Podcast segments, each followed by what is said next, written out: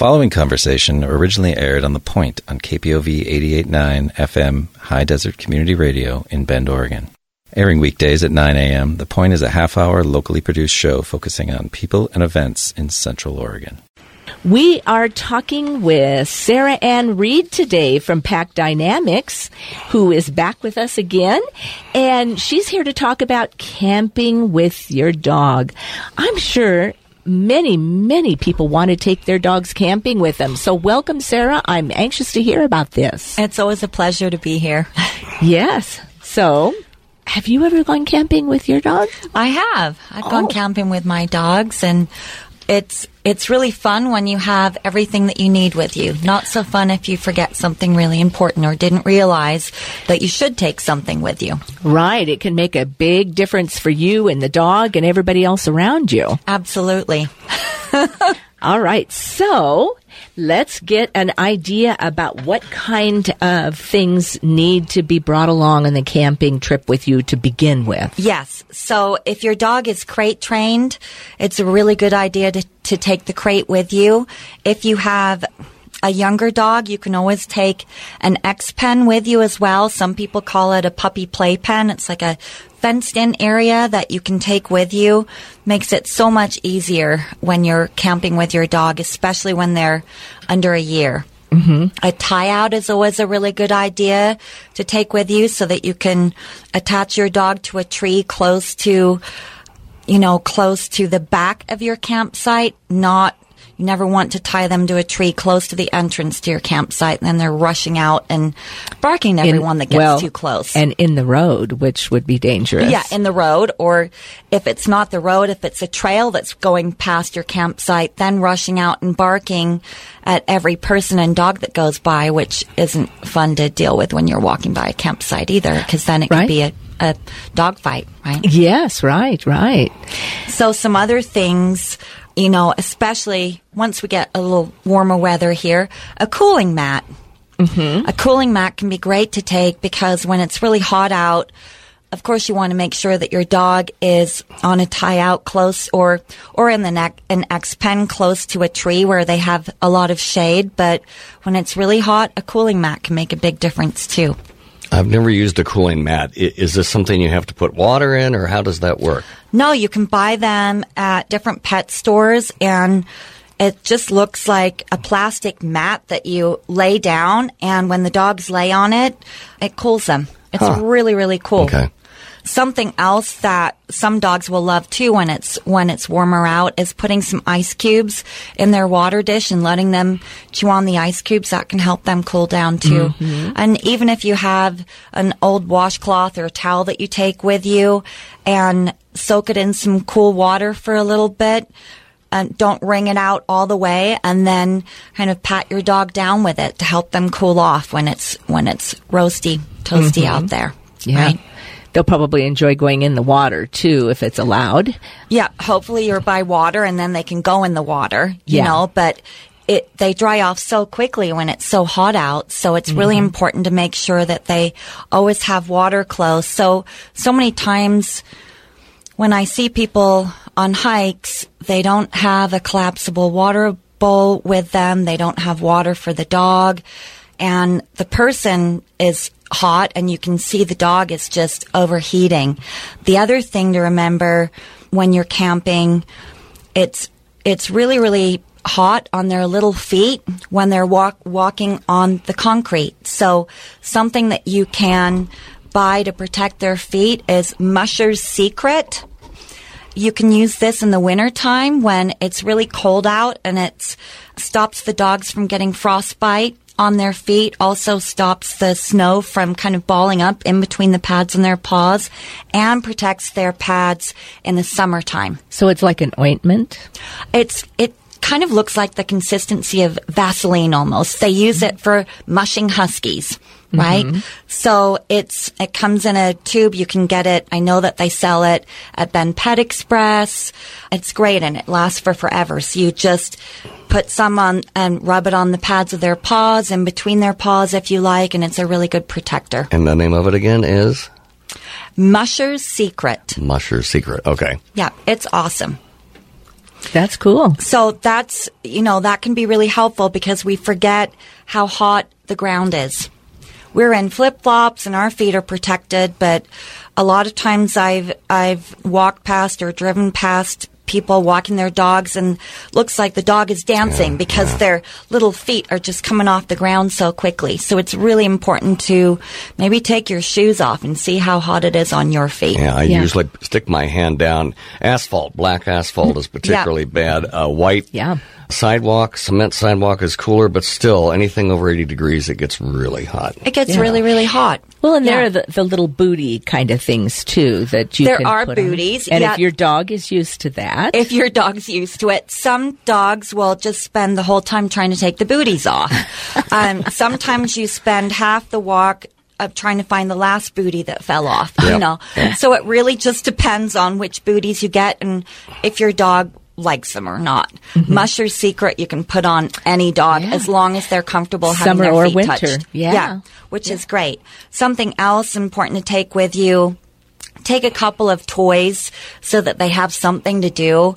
Take a bone with you so that they have a nice bone to chew on because, you know, it, we're entertained. We take our games with us and we've got family and friends around that we're talking to, but you can't expect your dog to just sit there and entertain itself when it doesn't have its creature comforts with it too. so bones and toys. Yep. All right. And it, it's really important when you go camping that you pick the right camp spot. You do not want to pick the camp spot that's really close to the bathroom with lots of traffic going past you. You want to make sure that you pick a campsite that's as far away from other campsites as possible, all the way on the end if you can, with as much brush and trees around you so they can't see everyone and everything passing by. Something else that, that I always take with me when I go camping is tarps. And that's really helpful because you can tie a tarp at the front of your campsite. If there's a couple of trees there, it's all about picking the right spot, right? So that you can block their view so they don't have to watch everyone that goes past and, and also gives you more privacy. Uh huh. If they can see everyone going past, now they're going to be more likely to bark and get upset, anxious because people are coming too close. Tarps can also be used to create a little bit more shade for the dogs too Yeah. right? And, you know, it, the other thing that I see so much, you know, when people go camping is that the, you know, people have their dogs off leash and Yeah, that's a problem. It Yeah. is running into someone else's campsite and mm-hmm.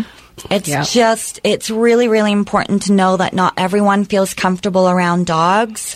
A lot of people are camping with their children that might not be used to dogs and even if your dog is really friendly, a parent isn't usually happy with your dog rushing up to their child that's now screaming and crying because they got scared. Well, I saw a German Shepherd knock over a toddler once who was carrying watermelon. Then the dog wasn't Oh. intending to hurt the toddler. No. But yeah, I think camping, walking through the woods, and have a dog charge at you who wants to say hello can be frightening. So It can be scary. Oh, yeah. And the other thing is that when you take your dog camping, your campsite is now their territory to protect. And if another dog in a neighboring campsite rushes into your campsite, now there could be a fight. Right. And it, you know, it's, it's always best and safest for everyone if you keep your dog on a leash when you go camping Right. Right. or on a tie out or in an X pen, right? Yes. Well, it's it's just the same kind of thing that that you would need to do if you're in your neighborhood. Your neighbors wouldn't want your dogs running around all over and and being a nuisance to them. So why No. would it change when you're at a campground and people don't know each other? So there there you really are taking a, a risk. You are taking a risk. Something else that is really important, people can get a little relaxed around the campsite when they're cooking. And normally maybe they don't give their dog table scraps but hey we're out camping and you can have some of this steak and you know or anything that drops on the ground while they're cooking around the campfire mm-hmm. now becomes fair game for the dog. You don't want to do you don't want to have different rules when you're camping that you don't want to apply at home. You're just setting Right. yourself up for failure and it's not fair to the dog. You're giving them mixed messages there's nothing wrong with giving them a few bites of of steak that's left over but put it in their dog bowl don't hand it to them off your plate or let them eat it off the ground Yeah. And, and then what about sleeping at night? If you have a big tent and plenty of room, do you have the dog in the tent with you or do you still keep them tied up outside? What do you recommend? Sure. So at nighttime, it's much more scary for dogs because a lot of times, you know, there's coyotes close that they might hear. There's other dogs around you. There could be cougar, deer, who knows, right? And really important that you don't leave your dog tied up on the tie out at nighttime. You want to make sure that they're in the in the tent with you. So if you think, well, my gosh, my dog is going to be jumping on us all night long and we're not going to get any sleep, that's where crate training is really helpful because you can put them in the crate, let them know that it's time to go to sleep. You can always take a, an old sheet with you, cover it over the top, the back, and the sides of the crate. So now it feels more like a little cozy den for them. Yeah. And have the front of the crate facing you where you're sleeping, and that will give them a little bit more comfort. Right. I I took my dogs camping once, and I put them in the back of my Bronco. And Yep. I had dog beds back there, and I just put them in the back there, and it was nice because they were comfortable. They were off the ground. It, it was kind of soundproofing, and Yeah, and So- if there isn't, because not everyone has enough space in their Yeah, tent. yeah. Right? So if you don't, you can always put them in the back of the car with their dog beds. Sure. And, and, you know, that's a, that's If another option that way. too, if Yeah. it's set up that way. Yeah. Well, I had rented a, a travel trailer, and no animals were allowed in it. Oh, so you know, I had to find some other way to to accommodate them. So they slept in the Bronco. Yeah. Well, I'll tell you, it crate training as a puppy is really helpful all the way in, into adulthood. When we go on, yeah, when we go on road trips, we take our crates with us and stick it in a hotel room, and that's their sanctuary. Yeah. So camping would be the same thing. Same Sure. thing. Sure yeah, you would. all, and you know, the crate is like the den within the den. So then you've got their safe space wherever you go. You wanted to talk a little bit about barking. Yes, a common a common issue for for people when they go camping with their dog is that their dog is barking more than they usually do and they don't know how to to address that. So just remember when you're out camping there's so many sights and sounds and smells that your dog is being triggered by and anything that they hear, see, smell that they don't understand or anything that has been a threat in the past is now an automatic potential threat for them.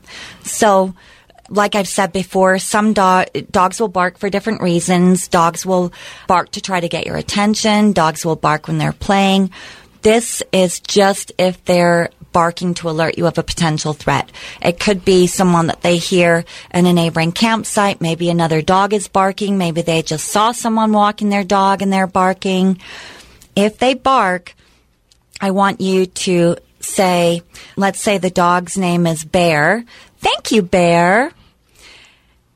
And people will say, okay, why am I saying thank you to my dog? I don't want them to bark anymore. Isn't that going to encourage them? I usually say, no bark, no bark, no bark, no bark. And as you listen to me, it's like barking with them, right? If you, you're so you don't want to bark with them. The reason that you're saying thank you is you, you have to acknowledge the alert with a calm, appreciative tone. And in our culture, we've been taught to just automatically slip into that tone when we say thank you. So, thank you, Bear.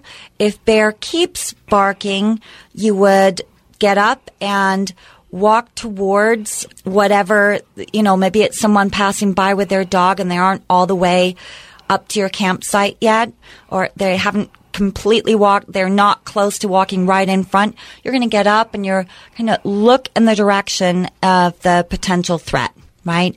You're going to yawn and walk back towards your camp chair, sit down in the chair without looking at your dog or saying anything.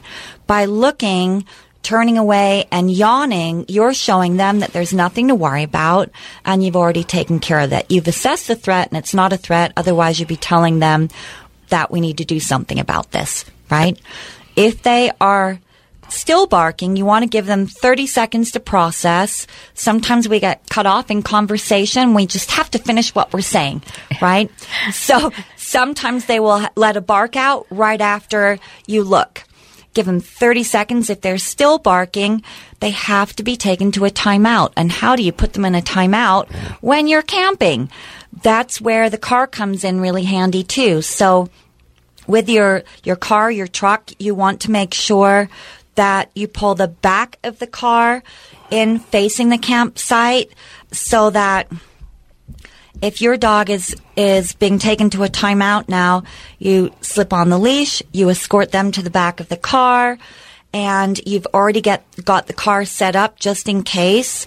You'd have an old sheet covering the windows, the sides of the car, and pop them in the back of the car. Something covering covering their view so they can't see out through the front right? Maybe a sun shield or something right in the front. And you're going to pull the rest of the sheet over the back window so now they can't see you. So first step is thank you, bear. Still, the dog is still barking. You walk in the direction of where the threat is coming, not all the way up to it. Look in the direction, yawn, walk back to your camp chair, to whatever you were doing. If they're still barking, slip the leash on them without looking at them or saying anything and pop them in the back of your vehicle, pulling the sheet down over the back window so their view is completely b- blocked from anyone passing by and from you. The reason that you're separating them is in the wild when a youngster challenges leadership, they're automatically shunned from the pack for just a few minutes to let them know that it's not their job, right? Yeah. They're only in there for three minutes. And then you open up the, the back of the car and you let them out and put them back on the tie out. Very good.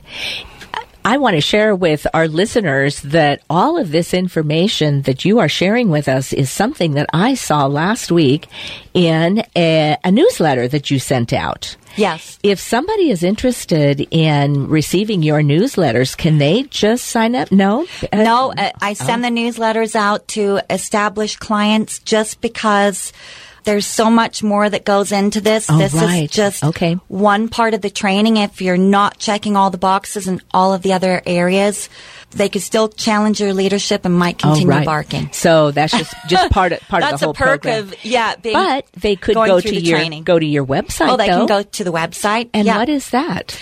It is packdynamicsllc.com. You can also reach me if you have any any questions at 541-598-4103. Thanks for listening to this KPOV podcast. KPOV is community radio for the high desert of Central Oregon. For more information and our program schedule, go to kpov.org. We value your feedback. Drop us a note at podcast at kpov.org.